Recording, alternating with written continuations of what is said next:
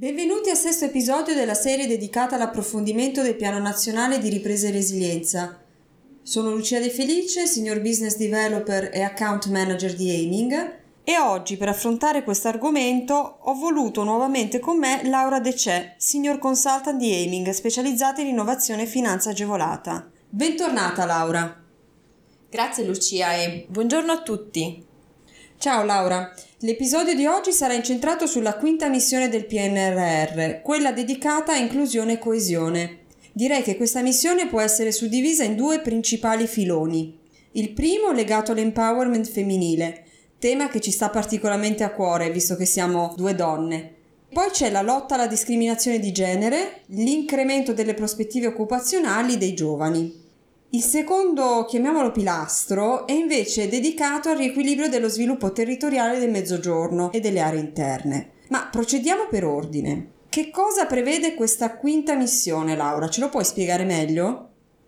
Certo, Lucia, assolutamente. Come hai già accennato tu, la missione si centra sulle donne, sui giovani e sul riequilibrio territoriale del nostro paese, temi fondamentali. Per quanto riguarda l'empowerment femminile, sono previsti sostegni specifici all'imprenditorialità delle donne, eh, con l'obiettivo di favorire la loro indipendenza economica e ovviamente la loro conciliazione dei tempi eh, tra vita e lavoro.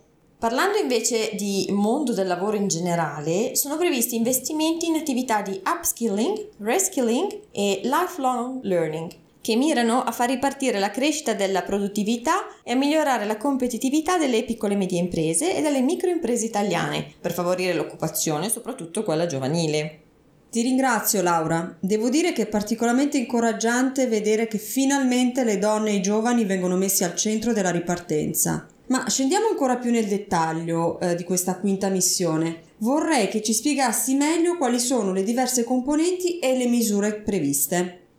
Direi di iniziare dal budget. Le risorse destinate alla missione ammontano nel complesso a 22,4 miliardi di euro. La missione si divide in tre componenti.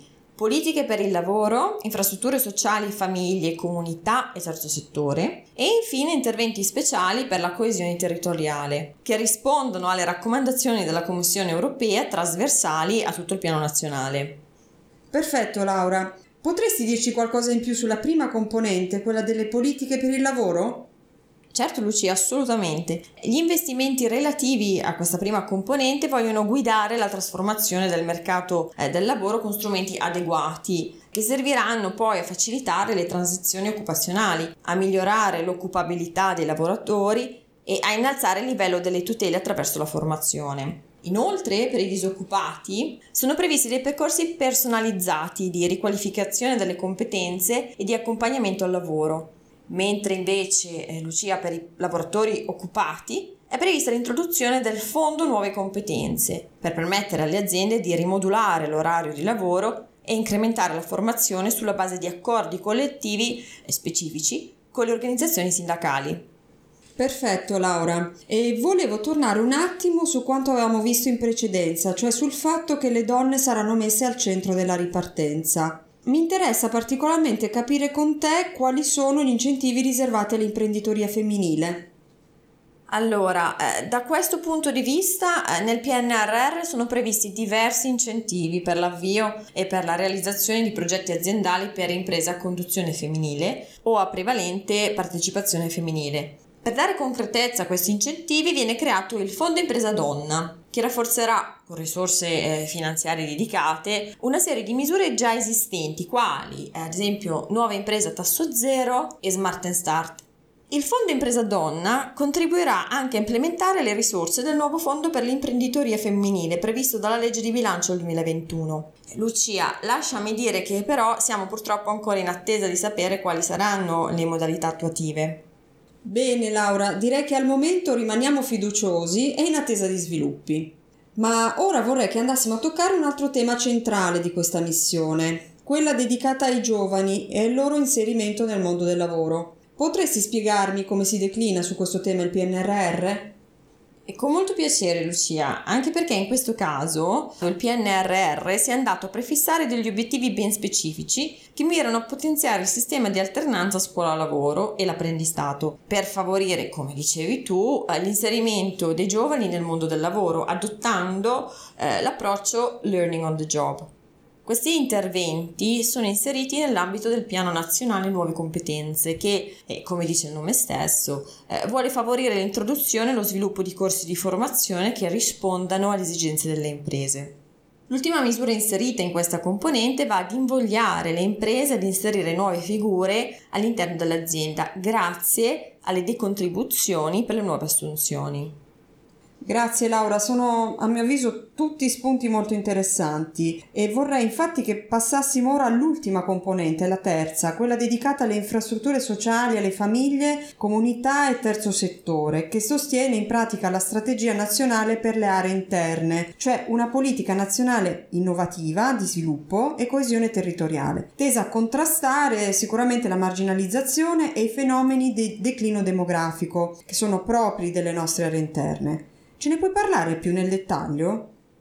Allora, per cercare di arginare questi fenomeni, nel PNRR vengono stanziati fondi per il miglioramento dei livelli e della qualità dei servizi scolastici, sanitari e sociali e per la valorizzazione economica e sociale dei beni confiscati alle mafie, per esempio. È previsto anche eh, il potenziamento degli strumenti di contrasto alla dispersione scolastica e dei servizi socioeducativi ai minori.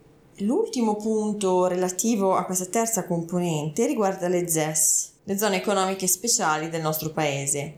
Il PNRR interviene in queste aree per riattivare lo sviluppo economico attraverso il miglioramento delle infrastrutture di servizio delle aree ZES, per aumentare la competitività delle aziende presenti e l'attrattività degli investimenti. Bene Laura, devo dire che questo tema delle zone economiche speciali è particolarmente interessante e infatti ti vorrei chiedere di spiegarcelo meglio. Mm, ci puoi dire che cosa sono nello specifico le ZES e soprattutto dove sono localizzate? Allora, le zone economiche speciali, le ZES, sono regioni geografiche localizzate nel mezzogiorno che godono di una legislazione economica vantaggiosa. Ad oggi eh, sono state istituite sette ZES che vanno a coprire praticamente tutto il territorio meridionale, partendo da Abruzzo e Molise fino alla Sicilia e alla Calabria, passando per Campania, Puglia e Basilicata. A queste sette aree, a breve, si aggiungerà anche la ZES Regione Sardegna.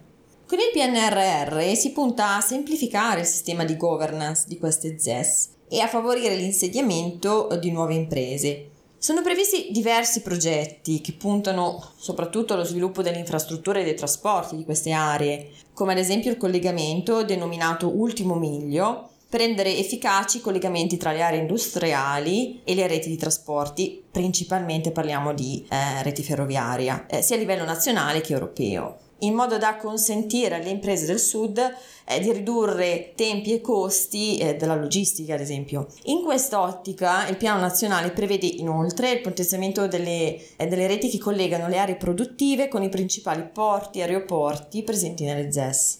Eh, invece Lucia, l'ultimo investimento riguarda le urbanizzazioni primarie. In alcune aree produttive i tavoli regionali hanno accordi eh, con operatori economici che sono pronti ad investire, ma eh, che pongono come condizione la creazione di infrastrutture in aree individuate e il miglioramento eh, degli strumenti di regolazione, come ad esempio i piani regolatori comunali e i piani paesistici regionali. Ti ringrazio Laura per questo approfondimento che ci hai dato su questo argomento. Tra l'altro quest'ultimo punto che riguarda le aree del mezzogiorno è, passami il termine, sicuramente più tecnico, ma assolutamente fondamentale per lo sviluppo di tutto il nostro paese. Bene, ringrazio ancora una volta Laura De Cè per la panoramica dettagliata su questa quinta missione del Piano Nazionale di Ripresa e Resilienza e vi invito a seguirci per l'ultimissimo episodio che sarà sempre dedicato al PNRR. Grazie ancora, a presto! Grazie a te Lucia, arrivederci. Aiming. Further Together